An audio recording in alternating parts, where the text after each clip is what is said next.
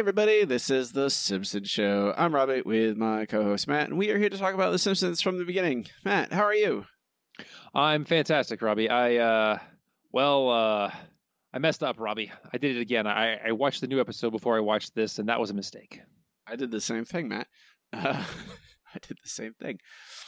Uh, hi, we are brought to you by our supporters on Patreon. You can support us by going to patreon.com slash The Simpsons Show for only two dollars a month. Gain access to all of our bonus content for five dollars a month. Gain access to uh, to old episodes falling off the main feed, to new these episodes uncut early, uh, to and to every, like, there's so much. I, it is the best deal in podcasting, as, as I've said many times. This week's episode is The Devil Wears Nada, episode L A B F seventeen, originally aired November fifteenth, two thousand nine, written by Tim Long, directed by Nancy Cruz, received a five point two rating with nine point one million viewers. The chalkboard gag, I do not have the hots for my mom.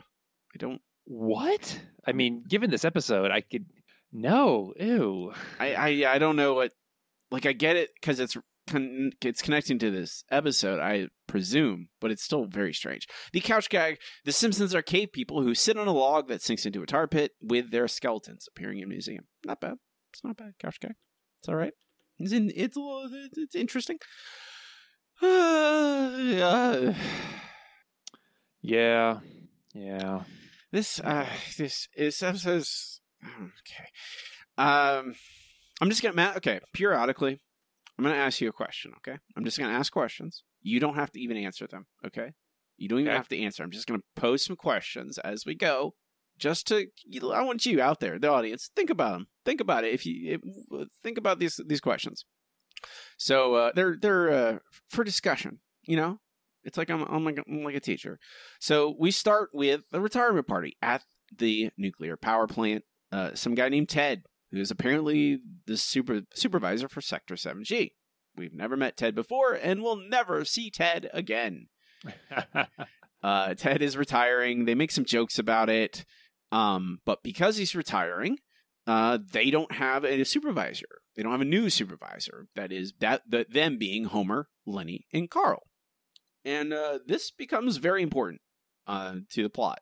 It is honestly the most important. Weirdly important. Yeah, because this is, it just it makes no sense. Well, this is the most important part of this episode, Matt. Like this, this is the actual thing that carries through the entire episode. So that's true. I'm gonna. They get right to it. You know, like I'll say that. Like there's a lot of weird stuff in this episode that I don't understand, but this is the one part of the episode where I go, they got to it quickly. None of it is too crazy. Um. It's and that's the only thing positive, really, I can say. So yeah. We have Lenny, Carl, Homer going, oh, man, you know, they're kind of mute. They're they're kind of wandering away from the retirement party. They they they don't know what to do uh, about having a supervisor, or they hope they don't get one. Then Mister Burns shows up and he has decided that they are going to promote from within. He's not going to just hire some new person. They're going to give one of these guys the job. And we get a... Uh, A scene where I think probably, I don't know, there's a couple moments of mild humor in this episode. Yeah, I mean, there's lots of, there's this weird dream sequence where they're driving Mini Coopers, and that's kind of goofy and fun. There's the, yeah, there's this, and there's like Burns staring at them, deciding who he's going to promote, and he looks at Homer, fly circling in his head. Yeah. Uh, Lenny's drinking a beer and then trying to hide it in his pants and looking like he peed himself. And then finally Carl, who fixes a light bulb, which is enough for Carl to be the choice. Carl is promoted to being their supervisor. Uh, and this is also, I think, the the the, th- the thing I think is the funniest in this entire episode is when Carl g- is given the key to the executive washroom, is staring at it. Lenny and Homer think, oh, man, we are doing great. And then Carl wanders away. Um, and then announces over the loudspeaker that actually I've already started to change in ways you are just beginning to suspect. And I think that is very funny. I liked that bit.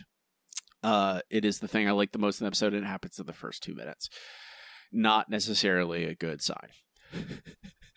Nope. uh, and here we go with all the problems, starting with the charity chicks.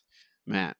I don't think we've we've gotten Marge and women's groups for women's friends groups multiple times throughout the years. They always change. Um, and this time we are uh, seeing a meeting of the Charity Chicks, which is Agnes, which is uh, Luann Van Houten. Um, I don't remember Doctor Hibbert's wife's first name. Leslie? That can't be right. I don't think no, that's correct. I don't remember either. I don't either. She's there. But all right, new trivia question. Yeah, exactly. They uh, have a meeting for the Charity Chicks.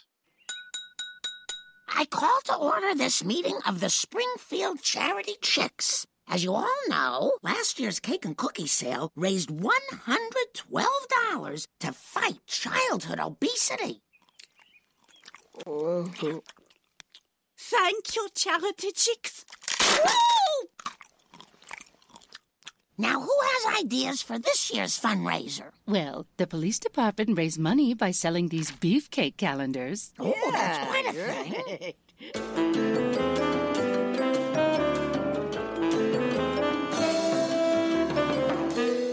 I have a great idea. Let's do what they did, but with us. We are a good-looking bunch. Well, yes, yes, yes. Right. That's good. We just need a theme.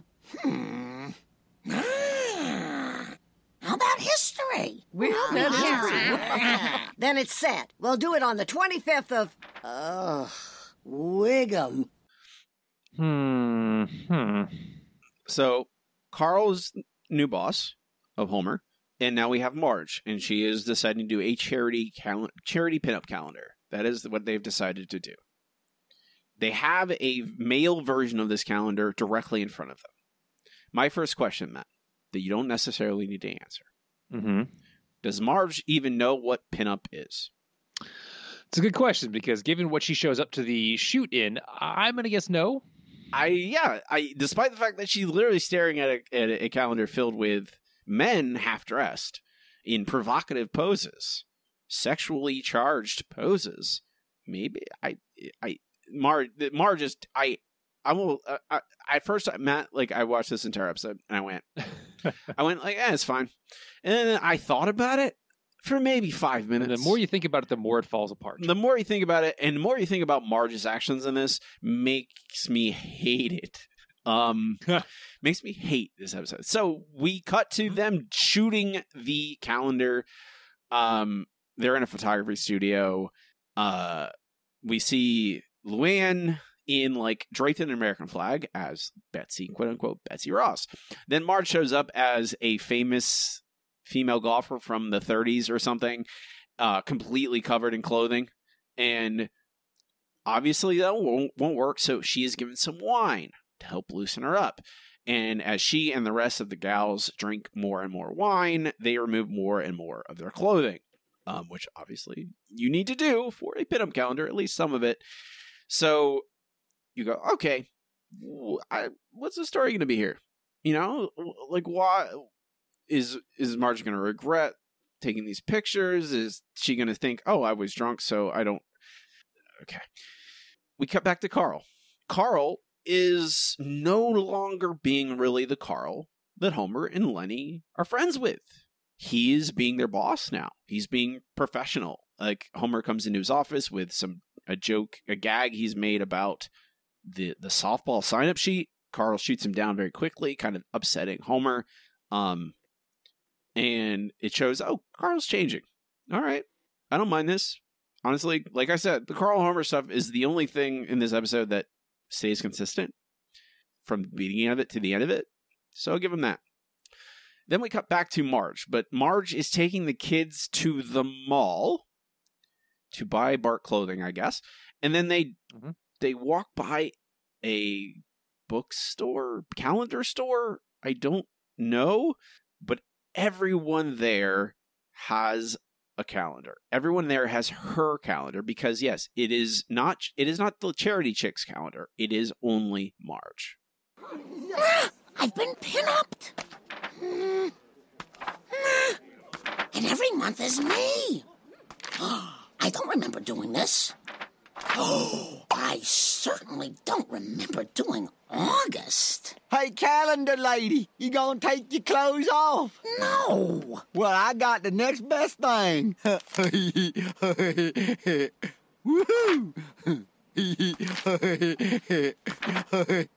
That's a pretty good gag with uh, with Cletus. holding up uh, pinups. Yeah, I to, guess. To, I mean, it's a good visual gag, Matt. But I, it, the problem yeah. is that this.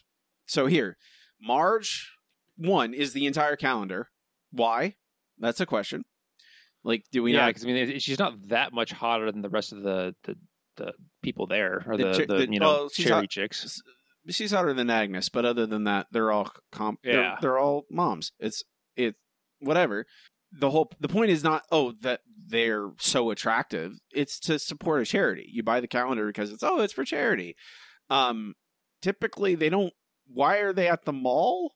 Like, how is this a like? There's these are all moving parts questions that don't really matter, but upon any examination, you're like, wait a minute, why are they selling this at the mall? Like, that doesn't even make sense. A charity for charity, you'd usually you know be a, you talk to all the people in the neighborhood, and at a or at a booth at a at a pop up event or something, um, whatever. Marge is okay, this is the really important takeaway about this, Matt. Marge is horrified.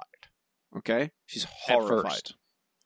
Marge, at this moment, is horrified. Is that, horrified. Okay? I'm just... At this exact moment, Marge is horrified, and we go to commercial at seven minutes and twelve seconds. And when we come back, the plot shifts kind of dramatically uh, because we find out that Homer is going to be Carl's new executive assistant. Why? Because the plot requires it. I was going to say, Matt, like... Uh, Homer all, all the people... Yeah, uh, Carl knows what a screw up Homer is. Uh, you know, we, you could excuse someone like Burns uh, saying, "Oh, you know, I want Homer to be my new executive assistant." Why? Because he doesn't know what Homer is like, and he just picked a name out of a hat, kind of thing. But Carl knows. Like, there is zero reason that Carl needs to be the person that Homer is an executive assistant to. Like, I have a lot of problems with this that we'll get into, but it's like, why is Carl promoted? What does that get us? Absolutely nothing. There's no reason this could not just be any smarmy executive. There's no reason it has to be Carl. And later on, we'll find out Homer is good at being an executive assistant. Why? There is nothing about Homer that says he would be good at being an executive assistant. Carl should know this. Maybe somebody else wouldn't, so it would make sense. But then Homer actually is good at being an executive assistant in this episode. It makes no sense. I, it, it's, I, I like, I will, here, Matt, I will give him this. This is the, the give, like the one I'll, I'll let him have it. Their one let him have it for this is Carl hiring Homer because he knows Homer. Okay, that's fair. That's fair. They get one gimme. That's that's their gimme. Where I like, yeah, Homer would Homer be a good assistant? Ah, probably. Who knows? Like, he could be. Like, and that's the thing. Like, The Simpsons is fairly like malleable about Homer's com- competency in anything. Like, when Homer's really trying at something, he's not bad. He can be good at stuff. Like, it's more about he doesn't want to try. He doesn't want to expend that effort. Um, so I'll give him. Oh yeah, Carl hires Homer because he knows him. Uh, he wants someone he knows, not a random person applying off the street. And real life bureaucracy and, you know, nepotism works that way a lot of the time. Oh, I know you. I want you to be the person in this role. I don't really want I don't want a new person. All right, that's fine. Yeah, because it's like, if there was some part of the episode where we show Carl as just harried and like his new job is way too much for him and he needs an executive assistant, somebody he can trust, uh, and, and you know obviously he, he needs a person like that, and he's got all he's got no time to interview some people, so he grabs the one person he knows will do an adequate job, maybe not a good job, but an adequate job. And uh, Homer also suggests other Carl uh, from um, oh god uh, the Simpsons and Delilah, and uh, he's not available. I would really like a joke about that, but hey, whatever. It's, it's like, Carl, you need Carl as your assistant. I, that it would be a good joke, uh, but unfortunately, Matt, you didn't write this episode. Unfortunately, but yeah, I, I just want a reason for Carl to pick Homer, and we're given absolutely nothing. And there's a lot Carl of things that happen in this episode, Matt, that happen for no reason. They just happen. Yeah, it really seems like that. But anyway, so Homer is now Carl's as, as executive assistant, which is really hard to say fast. You can just say, uh, "Hey Matt, hey Matt," just say this: executive assistant. Just say it slowly. Oh, I can't talk slowly, Robbie. You know that. Or just say assistant. Yeah, assistant. Assistant is good. Okay, so meanwhile, uh, Marge shows up at church, and it's crazy on that day. I cannot hear your clip. What's that? I cannot hear a clip. Oh, sorry, it's on the wrong audio source. All right, here we go. It seemed like... Oh, no! It's a big turnout at church today. And the whole congregation has seen my Scandinavian regions. Oh, becomes the woman who made February the hottest month of the year. Her shapely gams have finally persuaded me to switch from the Julian calendar to the Gregorian. Marge, girl, I just heard your pants ain't hiring because your butt won't quit. So this turns Marge around on the whole thing. Uh, rather than being incredibly embarrassed about this, she feels empowered. Everyone is into her, and she's like, okay, fine. That's that's cool. You know, I, I enjoy this. Why? Fantastic question, Robbie. We don't get to know that because this is actually the B-plot, despite being the title of the episode. I'm going to... This is... Here, Matt. This is the last time they mention a calendar. It is. The rest of this episode is about Homer and Carl and Homer and Marge. That's it. There's no more calendar. Yep. All this is, and this is the, like, so Marge is horrified at first at a at the mall. She's at the mall. People are talking. Cletus is there. That's the focal point. Cletus. Oh, man, Cletus thinks I'm sexy. How horrible. And yeah. Then she's at church, and everyone has the, and, and, like, there's just so many things where I'm like, what did Marge think this was when she's in a calendar that is for charity that she's selling to the community, and she's taking pinup pictures with all her friends? We don't get a reason why it's only Marge. We don't get a reason why Marge suddenly has this turn where she's suddenly like, oh, yeah, I'm way this. You know what? You know what's sexier than Cletus at the mall ogling me? It's Comic Book Guy at church ogling me. That's the other thing, like. Yeah, it's like if this had just been her stuffier neighbors, like Helen Lovejoy and, well, R I P Maude Flanders, someone like that, she, and she could have gone, oh, even they are kind of into this. Maybe it's not that big a deal. Maybe if maybe if they came up and just said, oh, you're hot, they said something like, oh, Marge, you're so brave. I, I really appreciate you doing this. It really shows off your feminist side or whatever, something better than that. It would have made more sense for Marge's change of heart. But like I said, none of this matters. This is all this is. all this is. And this is why I hate it. And it's really, yep. it's really stupid. Is this is just an excuse to make Marge horny? They wanted to, they needed a plot to make Marge horny. That's all this is. Mm-hmm. And you don't need a plot for that. You literally don't. You don't, you no. don't need a, you don't need a calendar plot. You don't need any of this nonsense that ultimately is not funny, makes no sense. You don't need any of it. You could just made it. Oh, Marge wants to have sex with her husband.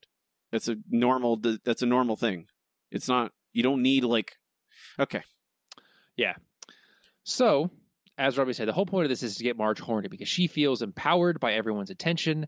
Unfortunately, Homer's new job as an, as, as an executive assistant to Carl means he's working one hundred-hour weeks, one hundred-plus-hour weeks, and is just absolutely exhausted when he comes home. So, unfortunately, he falls asleep when Marge is trying to be intimate with him.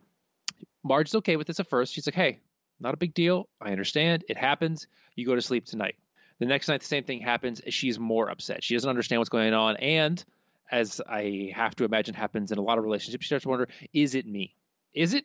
Well, we won't know because we have to go to the kids at school. Uh, actually, Robbie, we said no more calendar. There is one more bit about oh, the calendar. Oh, God, uh, I hate because it. The kids at school. And this is awful. Just awful. Class, today we're going to talk about Washington crossing the Delaware. I'd like to watch Bart's mom washing her underwear. The British were led by General Howe. I'd give Bart's mom a general wow. Knock it off. That's my mom you're talking about. Keep away with Bart's mom. Ugh. Missus S, you can tuck me in any time. Okay, buddy. Lower the eyebrows. Nice and easy. Oh, it's stuck. I'll have a quizzical expression for the rest of my life. I'd like to get quizzical with Bart's mom. Shut up. Ooh. Standing up for yourself to an older boy? We're going to have to set up an appointment with your parents. Let me, uh, check my calendar. I'm suddenly feeling, uh, unadministrative feelings. Yeah. I'm with Bart on this one. This is just incredibly stupid. Just I, so dumb. Why is it here, man? That's my actual question. Like, I... If this led yeah, is this Bart's anything, anger ever become something? No, no, nothing. This scene is inexplicable because it is it leads to nothing. It is just a scene. It is literally this exists to fill time. There is no other purpose for this. It is not funny. There is there is no per, like it doesn't pay off in any way because they never mention the calendar. That's why I forgot about it. I was like, it doesn't exist. It doesn't. There's no purpose for this. Bart's Bart ap- only appears later on so that he can leave. There's no, there's, there's nothing else to this. Why is this here? Why do they just have a scene where we watch Skinner and and uh, and and Chalmers be unprofessional? Like, I don't get it. Like, why? Yeah, because it, it's like we have gotten to the point you wanted to get with this plot, in that now every, Marge is, is supercharged uh, in the bedroom department. We don't need any of this because it never even comes back. I don't yeah. understand. And okay, you, I, I let's uh-huh. please continue. Please. All right, so we're moving on. Uh, again, this is the last part of the calendar. We'll never see it again. We don't care. Homer, uh, because he is still exhausted from having being overworked with Carl, schedules uh, Marge a romantic getaway to a nearby hotel, uh, or relatively nearby, a smooches resort, uh, where they go away for the weekend. Uh, they even have some sex dice uh, that are just as accurate in re- as regular real life sex dice that exist in the real world, because he keeps getting things like, uh, what is it? Uh, I, I don't think kiss ass is the last no, one. But no, it's, it's, along it's, those lines. It's whisper into whisper, whisper into, into ass. ass. Yes. Very romantic. And lick eye and stuff like that. That's what those dice happen. So don't buy those dice, guys. Uh, just a, a tip. It's it's really easy. Uh, you just like look at verbs and then do them. Yeah, yeah. Yeah, exactly. So during this, Homer is still exhausted, but chugs a bunch of liquor. And no, no, no, no, no, Matt. To... He doesn't chug liquor. What does he, he chug? He chugs baby oil. Oh, baby oil. That's what that was. I thought it was a weird looking bottle. No, it was like it's like massage oil or whatever. Yeah, he chugs massage oil and starts making out with Marge, super hardcore, and he's going to push through this. I, I feel like she had energy drinks, but whatever.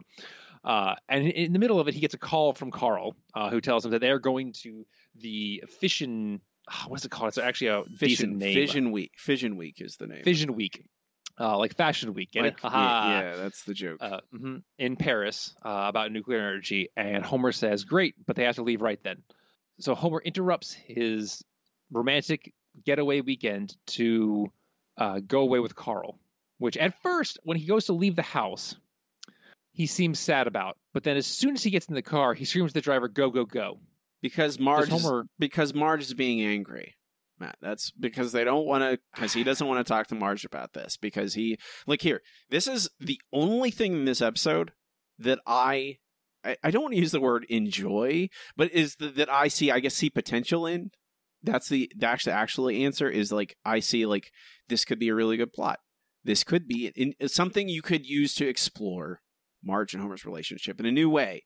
And one that doesn't have to doesn't have to broach into, you know, a one of them is going to be cheating on the other that kind of thing, where it's more about the health of their relationship, not about, oh, are one of them is going to cheat on the other. It's about what do they value in each other and how do they show it and how are they willing to compromise and blah, blah, blah, blah, blah. Real life married people stuff.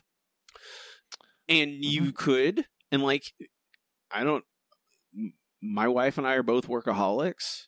It is certainly a thing where you have to balance that work-life balance and figure out how to find time for your your your partner and and the push and pull, uh, the you know the juggling the glass balls and all the different metaphors people use for it.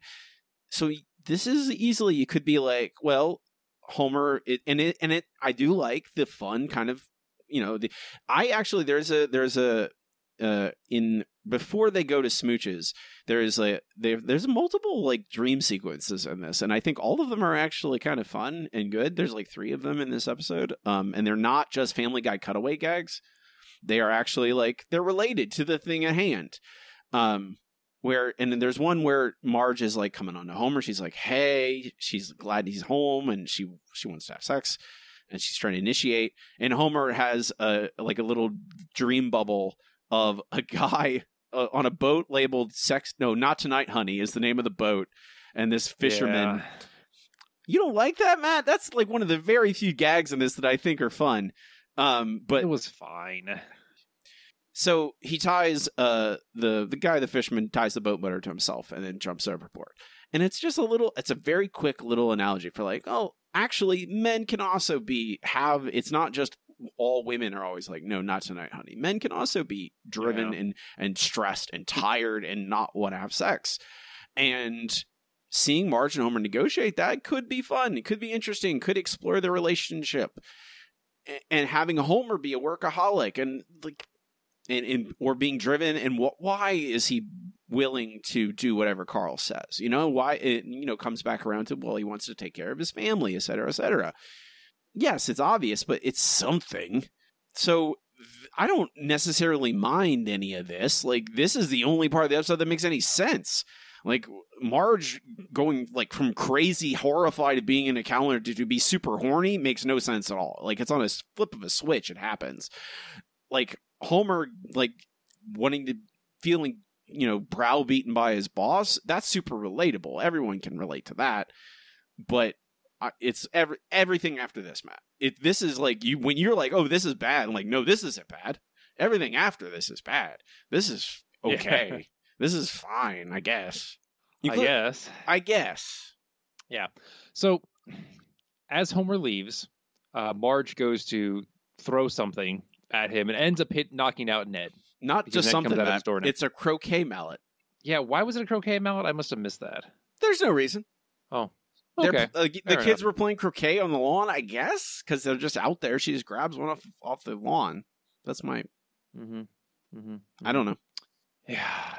So, Marge, or Marge knocks out Flanders, and thankfully that is the end of this act, because it's just getting weirder from here. This is... Oh boy. So, we go back commercial twelve minutes and fifty-four seconds. So, Marge, as an apology for hitting Flanders in the head with a croquet mallet, this inexplicable moment of cartoon violence, Marge treats it like it real is real and goes to apologize and invites him over for dinner with the kids, with Rod and Todd. So it would be Marge, Bart, Lisa, with Flanders, Rod, and Todd, all having dinner. Okay. Then we cut to Paris, a montage of Paris, very romantic. Uh, the glitz and gl- the glitz and glamour, the lights of, at night in Paris as, as Homer drives around in a cab. Um, with Carl, that we, we see them fly over. We see uh, Fission Week, which again is an, an acknowledgement of, it's a reference to Fashion Week. It makes no sense, but we're just going to go with it. Uh, like, why would there be a Fission Week in Paris? And why does a random nuclear plant in Springfield need, why does the supervisor of one sector Of a, nu- of a nuclear plant in Springfield need to go to Fission Week in Paris? This isn't, like, if it could be, like, climate accords or energy c- uh, commission, like, okay, like, right. Birds would go, sure. But a random super, like, it's all, like, falling apart. Um, Homer is inexplicably on top of everything. Yeah, Homer is really good at being... Uh, this guy for some reason. He knows everyone. He knows he knows everyone's name, everyone's faces. He is he and we see this. We see Carl talking to people at this event. It's like a party, a black tie event. We don't know what it is or why it's here. It's all like, oh, you know what Fashion Week is, right? It's like that. Doesn't make any sense when it's talking about fishing. No, no, it doesn't. But whatever. Um, Carl needs Homer's help, and Homer gives it to him in all ways. Carl Carlson, it is good to meet you. Oh, thank you, um... French Nuclear Commissioner Etienne Duchamp. Commissioner Duchamp, I trust that your wife is, uh... still dead? Yes, thank you for asking. Monsieur Carlson, what have you enjoyed most about Paris? Oh, I really love, uh... the Louvre. Everything about it is so, uh... closed on Mondays. You are clearly a man of the world. May I have your card? My assistant will give you that. Can we meet for lunch? My assistant will set that up. I want to make love, now! My assistant will uh, do a sensual dance for your arousal. Come on, come on, come on, sensual dance. Chop, chop. Right here, okay. We then watch Homer dance for thirty seconds. Yay. With a ribbon or something. It's, it, again, he's just, like, there was a core of human... connections in this. That's what I'm getting at, Matt. Like, that second act, mm-hmm. where it's Marge wanting to have sex with her husband and Homer being too tired, too stressed, too overworked. Those are relatable human things. Those are things that people in real life experience and you can empathize with. Repre- they they are recognizable as human behaviors and wants. And then we get to this where Homer is suddenly a hyper-competent personal assistant doing sensual dances in the middle of a party because some lady inexplicably wants Carl. We don't... There's yeah. no answer for, no answer for any of this. Why is this happening? It's crazy. It's all insane. Uh, we then cut immediately to, okay, there is a like a ten second break, and then we cut immediately to Carl and Homer talking about staying in Paris indefinitely. I love Paris. The women, the wine, everything except their lame-o version of rock and roll. Rock and roll! Rock and roll! Rock and roll! When we get back to the hotel, I want you to extend our stay indefinitely. What, what, but I have to get back to Marge. Homer, we are this close to selling our power in Paris, Milan, Dubai, everywhere people know good electricity. But we gotta focus. Monsieur Carl, let us stroll down Main Street, Euro Disney. The sexy rock and roll, the films of Cochabrolle. Ooh la la, c'est dommage, everybody eat fromage. Wow, that's bad. So there has been z- literally zero passage of time. We have no idea how long. Have they been in, literally been in Paris a single night? Have they been there for a week? No idea. No idea. There's been no passage of time, no showing of it. We haven't cut back to Marge. There's no, we have no idea, like, how long has Marge been alone? We don't know. Like, apparently it has only been a single night because Marge and Flanders haven't had dinner yet. So Carl has been there less than a night. He's already saying, like, you know, we're we're just going to stay in Paris. How? Like, he still has a job back in, like, and, like, what, what do you mean they're going to sell their power in Paris? What, what are you talking about? That's not how it works. I'm not, like, this is not a thing where you can just go, oh, yeah, they're gonna, we're gonna just go with it. No, no, no, no, no, no, no. I know how power works. It's not complicated. I mean, international energy markets can be somewhat complicated, but this is a lot. This goes above and beyond that. International, well, yeah, you know what I usually, I usually send a middle manager to negotiate that kind of stuff. Right? No, you would not do that. Uh, and honestly, it, It might not even be Burns. It probably would be some dude from the regional power that manages Burns' plant. Like, there's, again, yeah. it. Do, but that that doesn't really matter, but it does go, like, why is Carl here? Why is any of this happening? I don't know why. Like, oh, they we decided to go to Fission Week. I'm like, is this literally all because someone went, you know what, fission and fashion sort of sound the same? Yeah. That's all it is. Yeah. Homer, okay. They, just, they wanted Homer to work harder for some reason, to, to to be at work a lot more, and so this is what they came up with. But it, again, it is this uh, so is so crazy. It's so absurd that it takes it immediately breaks my suspension of disbelief. Like, if Homer is just working one hundred hour weeks at the plant, I get it. I understand that. That's simple. That's like that's uh, that's that's recognizable as human. Why is he going to Paris? Okay, so Homer is sad. He, we see we get another montage. We just got a Paris montage. Now we got a second Paris montage. Now with Homer walking around, seeing Marge everywhere. Every we see some recognizable Paris things, but instead of the Paris things, it's Marge's head or Marge's sounds or whatever. Um, she he's sad. He misses Marge again. At least this I will say this. This is recognizable as human behavior because he misses his wife. Uh, when I when either I travel or my wife travels, I miss my wife. Okay, I'm not. I don't. I don't know if I go to this far. Again, we don't know how long it's been. If this has been a day, Homer, you might want to like. It's just been a day, man. You're. It'll be okay. You'll be all right. Um. So we cut back to March. Finally, how long has it been, Matt?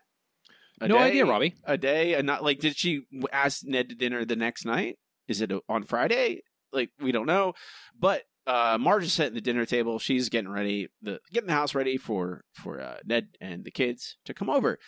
At this point, we get both Bart and Lisa leaving again for no real reason because they have friends they want to do stuff with. They they're gone.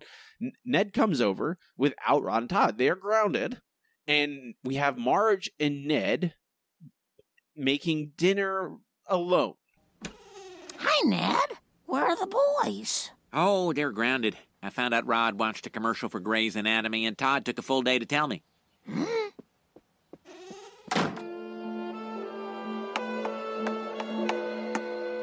Mm. It's fun to cook dinner together. Homer and I never do it anymore. Cook together, that is. Mm. What's the next task on the old itinerary? You can wash this iceberg lettuce. Ooh. They okay. Let me. I'm gonna spell this out. This is, I'm gonna. I'm gonna be very clear about because this is all visual stuff. There's only I. I could pull a clip, but there's a like ten more seconds of just weird, sexy-ish jazz music. Um, but what we see is them get splashed with water and like this weird sexual tension where they like almost kiss.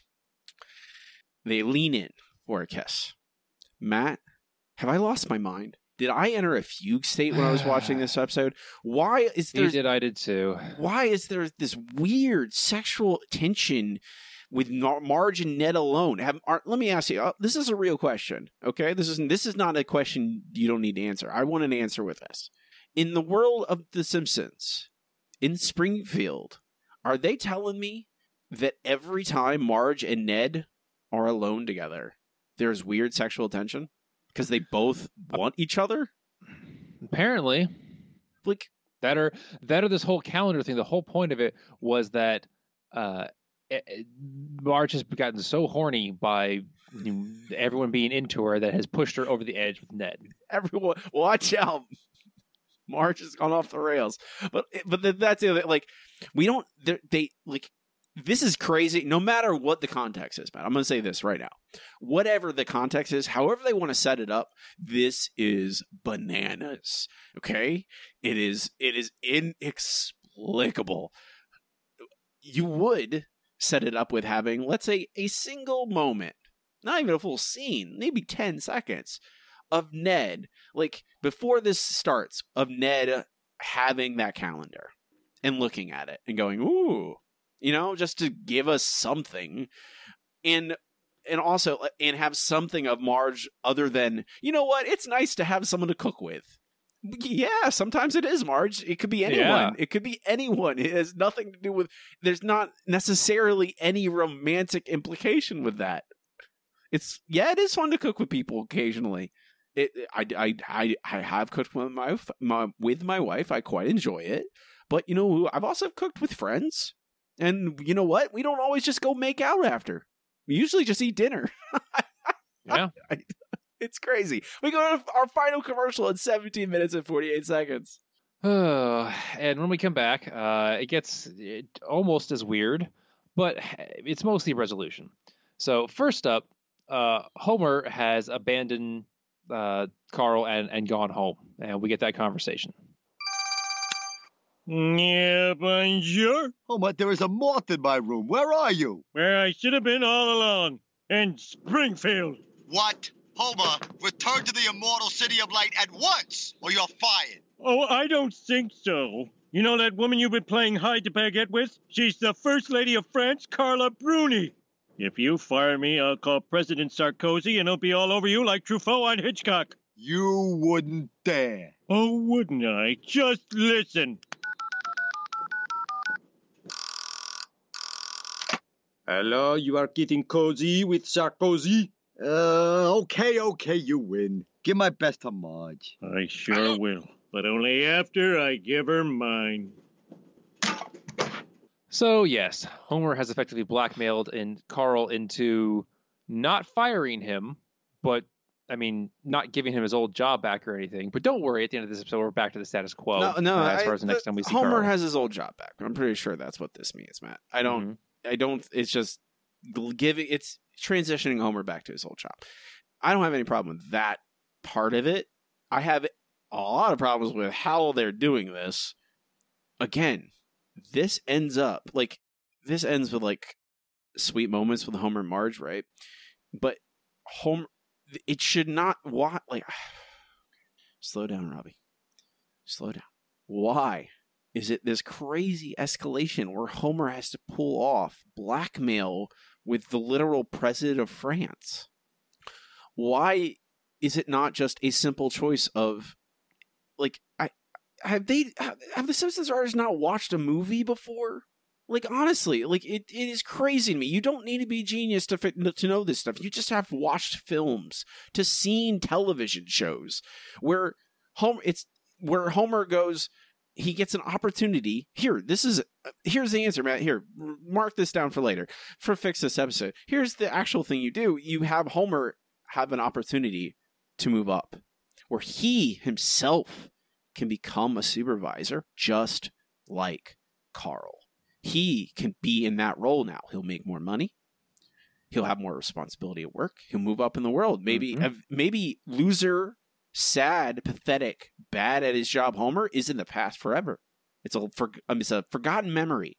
From now on, Homer will be responsible. He'll be respected. There's lots of episodes, Matt, where Homer is fighting for respect in that exact way. Simpson and Delilah, you've already mentioned it.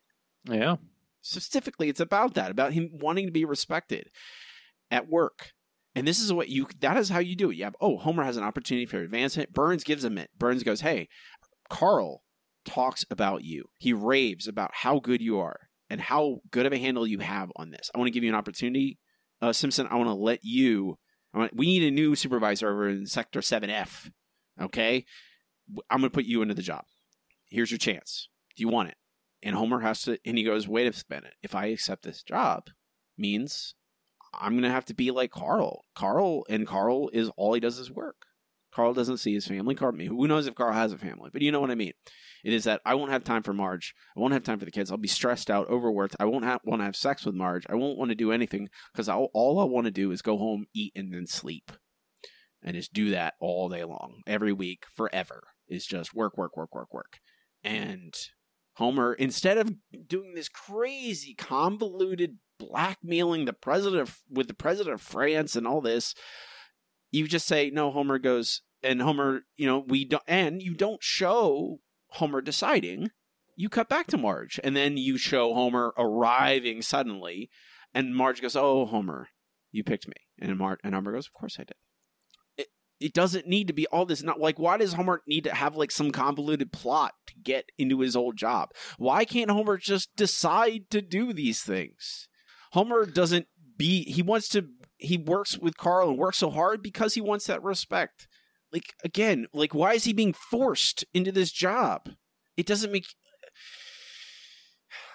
None of this episode makes sense, Robbie. I mean, the whole start of the episode with the calendar and the fundraising to get Marge horny, it's completely pointless. And, and the Homer stuff just layers on top of it, how dumb it is. It's a, it's the the, the the the worst thing about it. This episode, try, like I've I've met, I've I've I've done this before. We've we've done this before. This episode is trying to play a trick on you. Oh, really? This episode is trying to play a trick on you, on me, on anyone, on the on the audience, on the audience. It is trying to act like it makes sense by not, you know, by like just not discussing the whys of any of this. We just, they just, you know what? We just, it's like a, you know, you, how do they say if you have a clipboard and a, and a, and a, like a, a, a vest, like a, like a, a hazard vest on, you can get in anywhere. Mm-hmm. You just say, oh yeah, I'm, that's pretty much true. You can get in, you just act confident and act like you belong. And that's what this episode does. It's like, oh, is it, it has a clipboard and a hazard vest on. And it's just like, hey, yeah, don't ask why Homer's doing this or why this is happening in Paris or or why Marge is inexplicably horny after she was horrified. Like, why even have a scene of her horrified at all? Why not just have a scene directly of Marge going, oh, wait, I like this attention. This is I this is enjoy. This is fun. Like, they don't. Why? Like, hmm. OK, OK, it's OK. It's all right.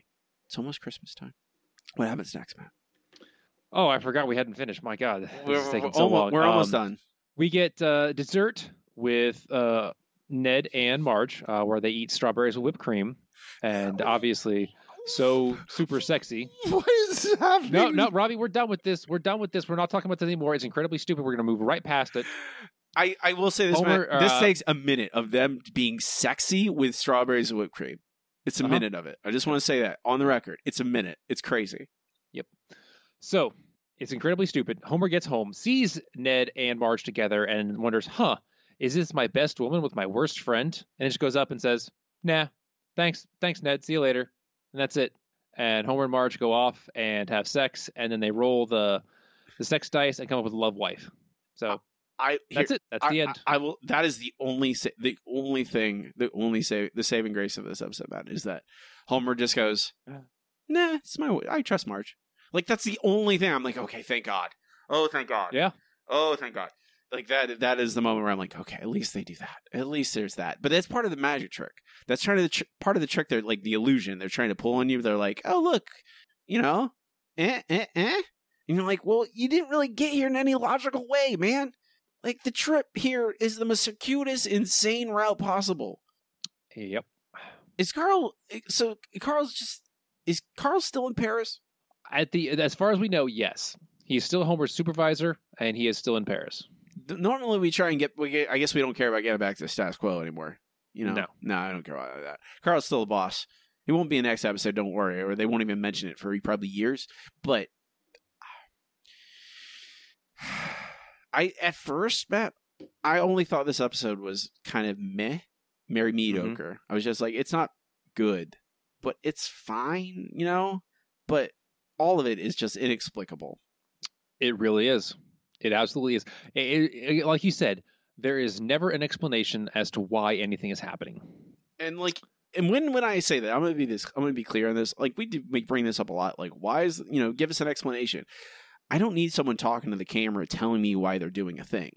I, I want it to come up naturally. You know, that's like what writing is, where you explain, like you, yeah, you explain it by having characters show that, or have a scene where Homer and Marge are like, you know, instead of having a joke about Homer falling asleep while they're having, trying to, about, you know, when they're about to have sex, you have instead go, Homer's like, I just can't tonight, Marge. I'm just, I'm just too tired. My brain won't, I can't focus on this. And she's like, well, what's, what's wrong? What's going on? And Homer goes like, I, you know, it, it's work, you know, I'm, I'm, I'm the, you know, I got the new job with, with Carl as Carl's assistant and blah, blah, blah. And, And instead, okay, let's ask me a question, man. We're just getting into this, okay? We're, we might as well rank this episode at the end of the show. Robbie, is this episode broken? Yes. No, you were right the first time with that quick fix idea. Let's see. Quick fix, quick fix. Ah. Um, get rid of all this calendar crap. It doesn't make any sense. It's actually kind of condescending to Marge. Um, as a normal human woman, she can desire sex. It's not crazy. Um, so get rid of all that. This episode is about, if you want to make it about Marge and Homer's sex life and, and Homer being over, overworking and not having time for her, then make it about that. It is like, I can't, like, why are there so much going on in this? And this is a thing we still see to this day, Matt, like three or four different ideas, like all thrown together. It's not enough that Carl is his new boss and, and Marge has a sexy calendar. They also have to go to Paris, and there has to be, the president of France has to be in this for some reason. Um, Bart has to be upset at Nelson at school for no for no reason. Um, it it's about Homer. He wants respect at work. Carl is gets hired to repl- replace their old boss, and Carl get, has an opportunity. This is not Carl forcing Homer to become his assistant. Carl goes, you know what, Homer, you're gonna be if you don't you know button up fly right, you're gonna be working this same job until you retire. You're never gonna you you're never gonna be able to, to have a retirement fund. You're never gonna be able to pay for your kids' college. This is an opportunity. You want to move up in the world? Look, I'm here. I'm going to extend you a ladder. I'm going to pull you up. You be my assistant for a little while. Perfect. Perfect. You be my assistant for a little while. Try real hard. And it'll make make you look good for Burns the next time. I hear that there's going to be another supervisor role. Another guy, one of our other supervisors. He's also going to be retiring soon, within three months, six months, whatever, down the road. They'll need to replace him. And if you're looking real good, I can, I can, I'm already here. I can get you in. You'll move up. And Homer, suddenly that that looks really attractive to Homer. Homer starts working hard, working extra hours. And it's not Carl browbeating him. Like, why, again, like what you said, Matt, like, why is Carl got to be mean all of a sudden? Like, why is Carl all of a sudden like a bad boss, uh, demanding? Like, it could be Carl like, hey, let's work really hard. We'll get you this job. And as it happens, Homer has less time for his family. There's less time for Marge in particular. Um... And I don't know, like, you can't, I don't, like, I I don't know why Flanders is here. Like, you want, you don't want it to be this way. You want it to be about, you want Marge to see another family that has that work-life balance. You know, like, you want, the problem is they don't have it. Marge doesn't have any healthy married couple friends. Um, it could be Hibbert, I guess. That's the best I could do. Like, you have Hibbert and the, and his wife come over, and she asks, you know, she was like, well, what would I do? And, you know, and Hibbert could say, well, there was a time when I was overworking, but I, oh, oh, oh, oh, I cut back on my hours and now we're happier than ever. And that push and pull and make it about human wants and needs. And ultimately you do what I said, where Homer has an opportunity for this promotion, but he doesn't take it because he knows he wouldn't see Marge as much. They wouldn't, they would have a, their sex life would be affected. Sex life is not the only, does the only thing though. You make it about everything. Right. You just, you could use it as an example because it does, you know, can't hurt your self-esteem. You not, not feel wanted, et cetera. You can make it a part of it. You don't go to France. You don't make, why Carl is having an affair with the wife of the president of France in this episode. Uh, Robbie, none of this makes sense. Like you said, Carl's supposed to be a middle manager. Why would you send him? It doesn't make any sense at all. Exactly. Just make it happen in Springfield. Why are we in Paris? But that's how you fix it. It's not hard either. It's really easy. I don't like, it's not, this is not special. Special is writing hard, writing jokes, which is, I would also like, even though I did laugh, like, I don't know if I laughed. I did smile a couple times at this episode early on. After the third act, nope, not at all. I went, oh boy, this is terrible. What is it? Like, what, the punk rock, the rock band in Paris? Like, what is that? Is that supposed to be a joke? Homer dancing sensually. Oh, okay. You didn't even mention it, Matt. You didn't pull that clip, but there's like a weird bit where like some guy grabs Homer's phone after he throws it away. And, oh yeah, after he throws it away and says, "Oh, nuclear secrets and a photo of Lenny. That's exactly what I need." What? What? What is going on? All right. Uh, that's it. Uh, we'll move on to our next segment. It's time for comments from the news group. Okay, here we are. alt dot nerd dot obsessive. Comments from the news group is where I ask our patrons to leave a review about an episode after, uh, you know, along with along with us. You can, too, do the same if you just join a Patreon at any level. You can uh, leave a review and I'll read it on the air. First from Derek. The whole Playboy synergy thing I always... Uh, we didn't even mention, Matt. We should, I should, we should mention this. Because it's it's basically unrelated, um, but yeah. this is this coincides with Marge being in, on Playboy, um, the cover of Playboy, um, and they tied it in even though they were completely unrelated, um, and maybe that's why the calendar stuff exists at all. It still doesn't make any sense. Um, yeah. Again, and it's kind of I don't I don't understand why a cartoon like it's such a publicity stunt. It's I mean Playboy I'm pretty sure was. And still is to this day suffering from selling. They can't sell their magazine anymore because uh, the internet exists. Okay, so from Derek. The whole Playboy synergy thing always felt very off, really unbecoming of the show. This episode is a pretty insipid mix of reheated leftovers. I do like the idea of Ned and Marge being tempted with him, a lonely man, and her underappreciated her marriage. Even in the show's heyday, you know, she never cheated, but since the show is now devoid of earnestness and sincerity, you can't even get on board for yep. the ride because you know it's a waste of time. Also, they did this in season fifteen and did it better, so just leave it there. The Homer plot is very boring, and I zoned out in every scene. Uh, from Taushin. You can claim that show is episodic all you want, but after a while, you can't just pretend that the same thing hasn't happened hundreds of times before. Marge is insanely jealous, the type of person who will try to kill women for being attracted to Homer, and freak out and get plastic surgery, even the thought of Homer flirting with someone else. So this lonely house life routine invokes a lot of red flags, especially even in response to her bra being found in another man's house. It's clear this was just an excuse to get Marge naked, so why not focus on that? Bart and Lisa's embarrassment, everyone in the small town has seen their mother, the fact that this guy got Marge drunk. Heck, focus on Homer, the actual victim of this episode. Don't just use him being worked like a dog as an excuse to justify Marge's actions. This is the result of making marriage crisis the only plot you're willing to do with Marge. You can't hide the fact that from start to finish, she's only thought of herself. I don't, they just, this this episode, that is the, the thing I hate the most, is how they write Marge this episode. It is just, because she's, she doesn't really have... She's not a character. Why does she want these things? Like, there's not anything. Like, Homer is given more, there's, there's not no much. Justification for any of this. No, it's really just, we need Marge to be horny, so this is what happens. You're like, okay. Uh, from J J. This is another one that's more disappointing than it is bad because there's actual potential buried under the mess. Marge doing a sexy calendar, Carl being promoted above Homer, and Marge and Ned being tempted are all decent ideas.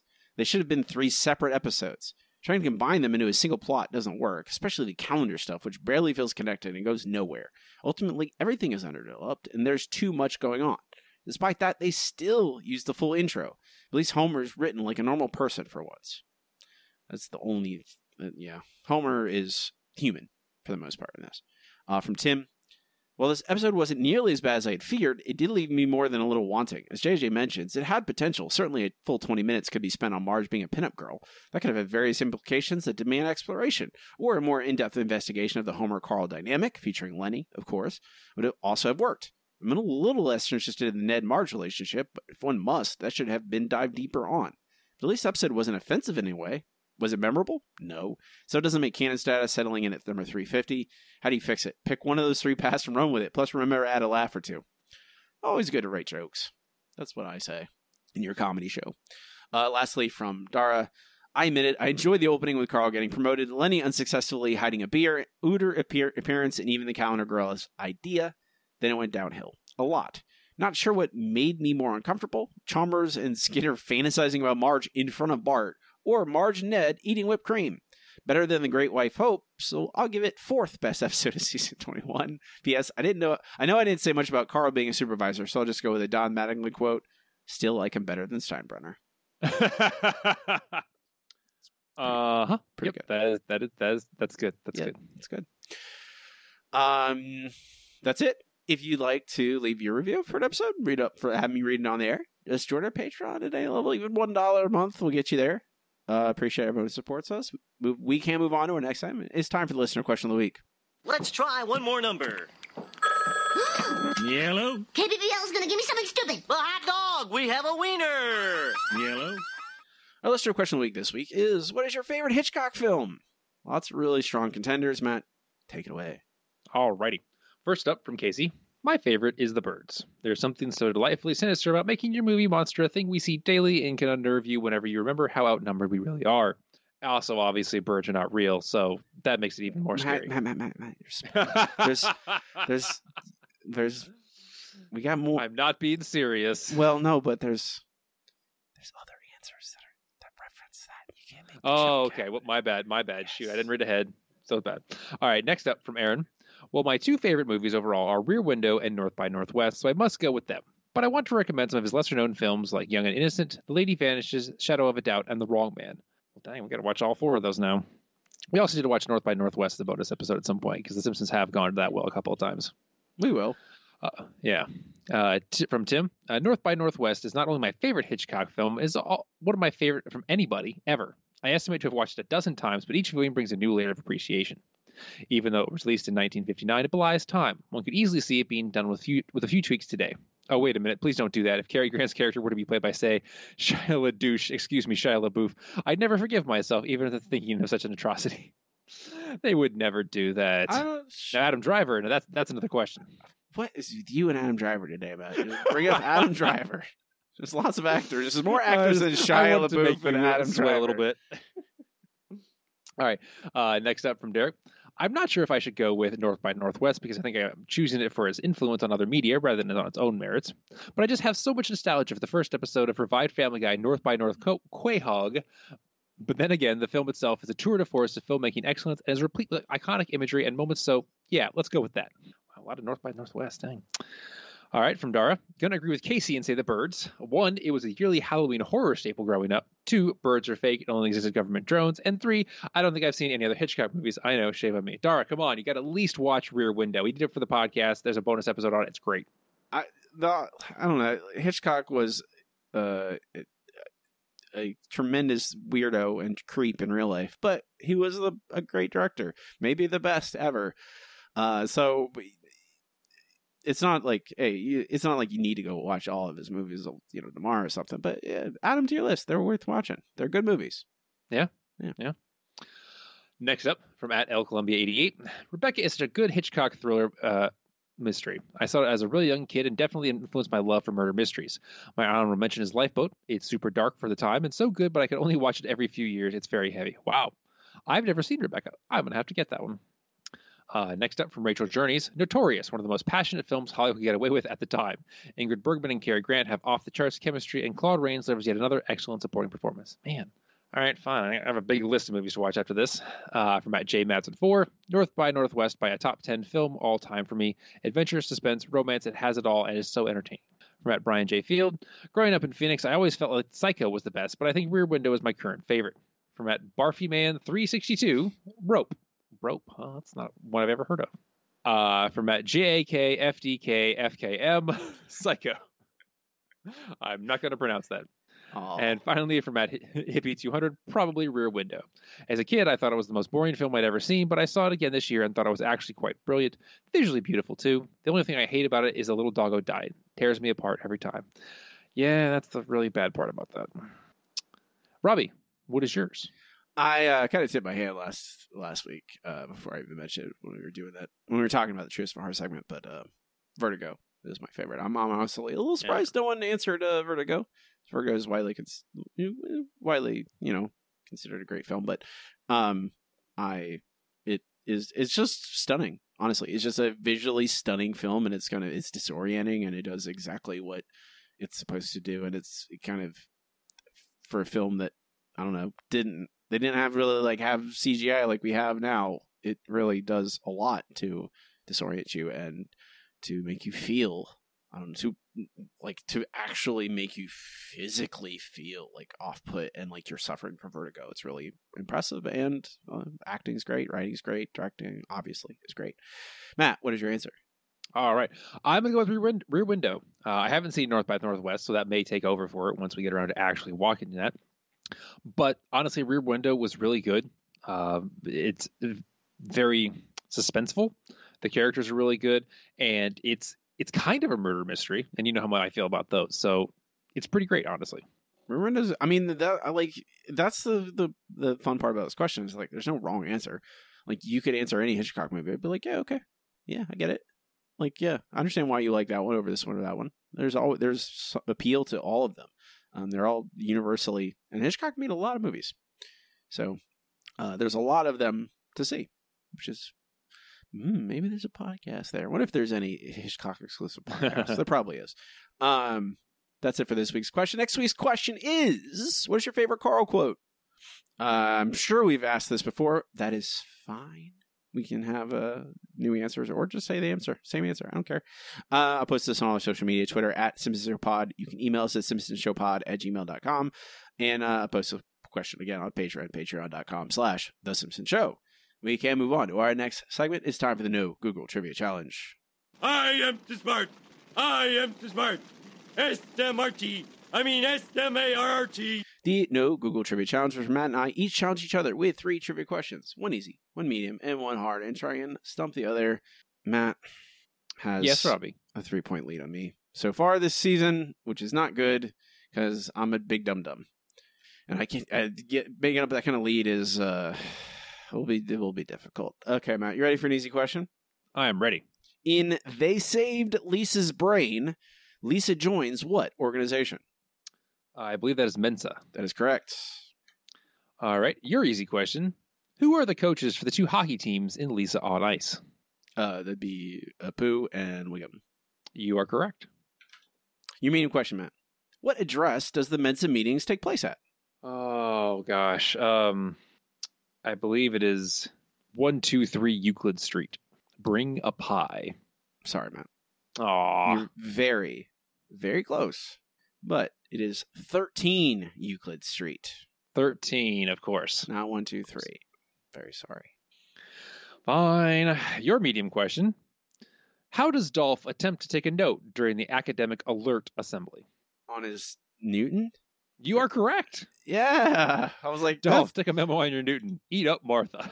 Eat up, Martha. Your final question, your hard question, Matt. What is the boudoir photography's slogan? Oh, um, seen on the side of their van. We make anyone look good. Sorry, Matt, that is incorrect.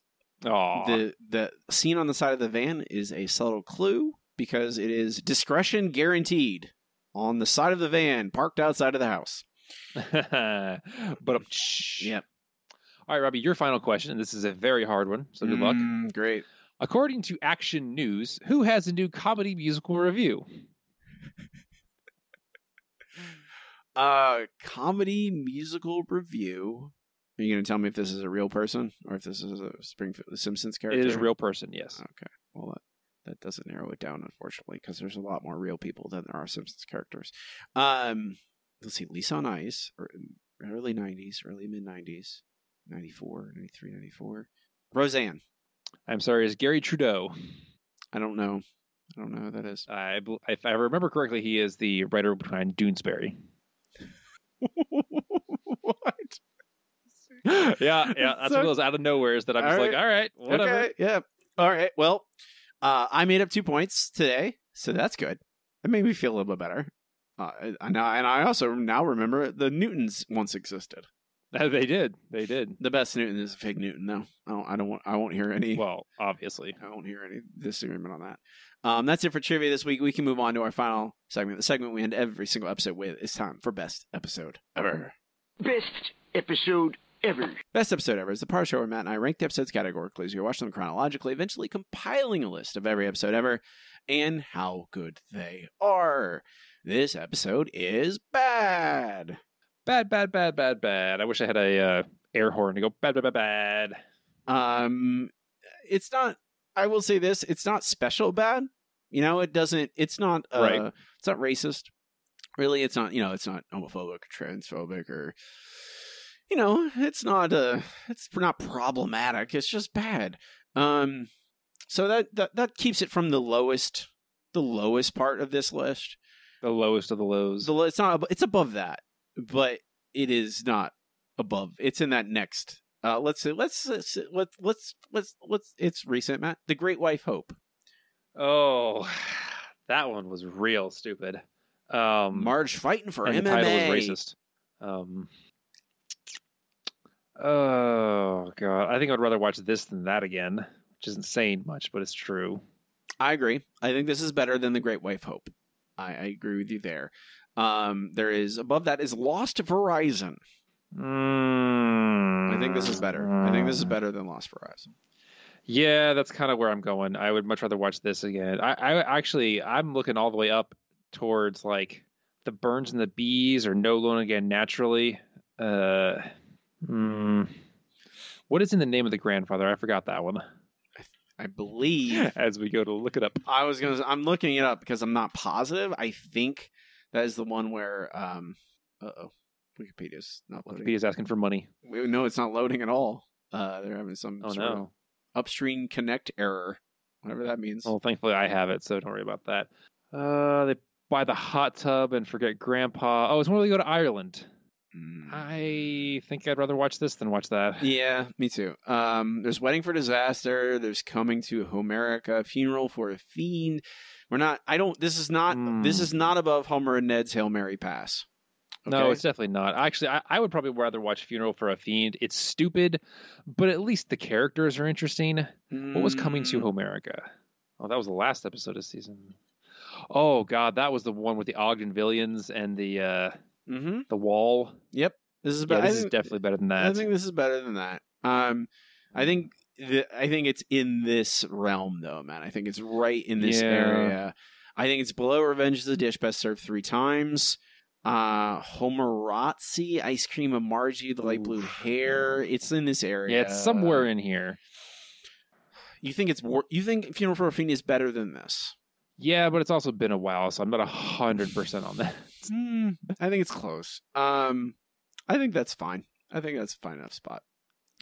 I think I'm feeling, I feel roughly about the same of the, about them is that they're very dumb. There's things I enjoy in them, like moments, mm-hmm.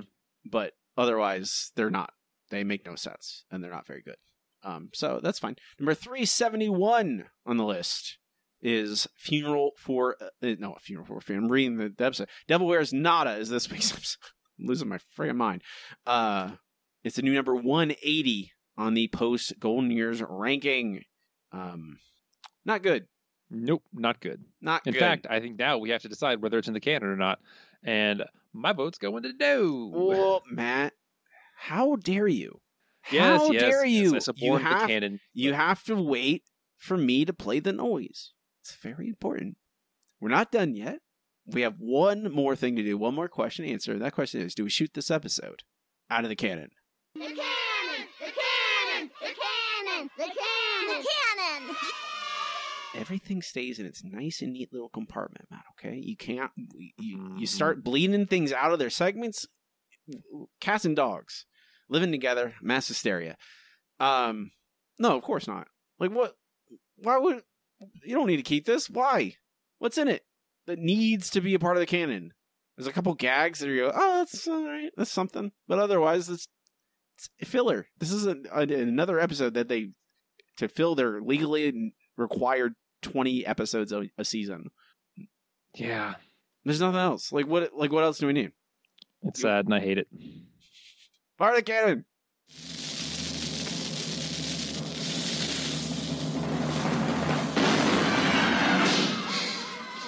Wave goodbye.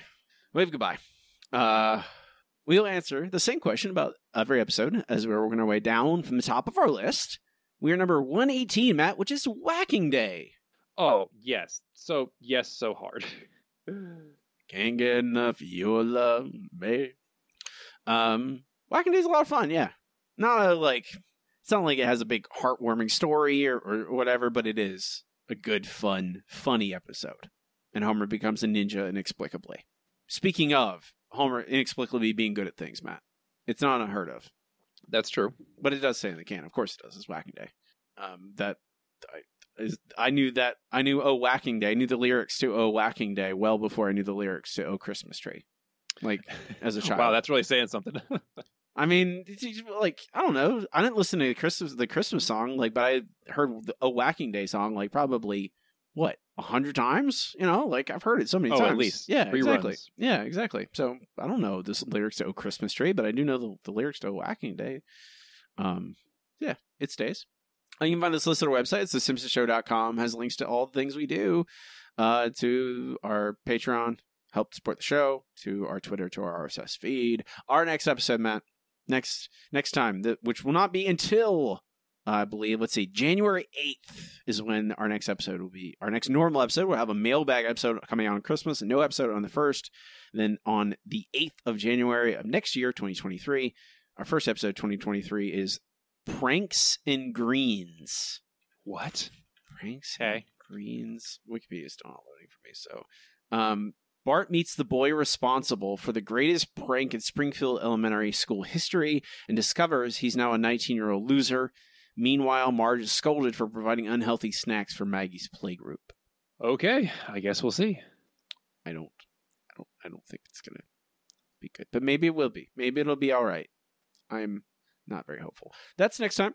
Um, until next time, you can find me online on Twitter for now at Robbie Dorman. Everywhere online, any social media. If I'm there, it's my name. Uh, my name is also my website, which is w w w dot robbie dorman dot com, uh, which has links to everything I do online, including all of my novels. My newest novel is called The Other. Just came out uh, just last month. It is my Exorcist slash Exorcist meets The Notebook with a lifetime of love and marriage against an eternal evil from hell. Uh, it is a possession story. Um, it's great, honestly. It's a nice, slow, psychological burn. Um... You should buy it. And buy all my books, actually. Buy my books. Um, you should do that. And I appreciate everyone who does and who has taken a chance. Matt does not participate in social media. You will not find him. That is true. Uh, I have spent all of my time taking care of kittens, although I am taking a break because our last intern was just adopted. He's incredibly cute. And yes, you all missed out on him. Sucks to be you guys. Uh, but if you want to check out the pictures of him growing up, you can check him out on Kitten Turns, K I T T I N T E R N S on Instagram. Uh, They are the cutest little kittens uh, that have ever existed. So, you know, if you guys just want something to make your day happy, I know it's Christmas time. Everyone's happy anyway. But if you want to be extra happy, check out some adorable kittens and they will brighten your day. And there will be new kittens soon. Uh, who doesn't want to see pictures of kittens on Christmas? That's right. The, that's the real question. Uh, but I uh, hope everyone have a, has a good holidays. If however you celebrate, if you celebrate, have a happy, happy. I, I'll do the. I, I would do the whole crusty spiel, but I'm tired. Um, you know, you know, you know, you know. Tip top tap. A solemn, dignified Ramadan. Happy Hanukkah, et cetera. Um, but that'll do it. I'm Robbie, and I'm Matt. Thank you for watching this update. Shh.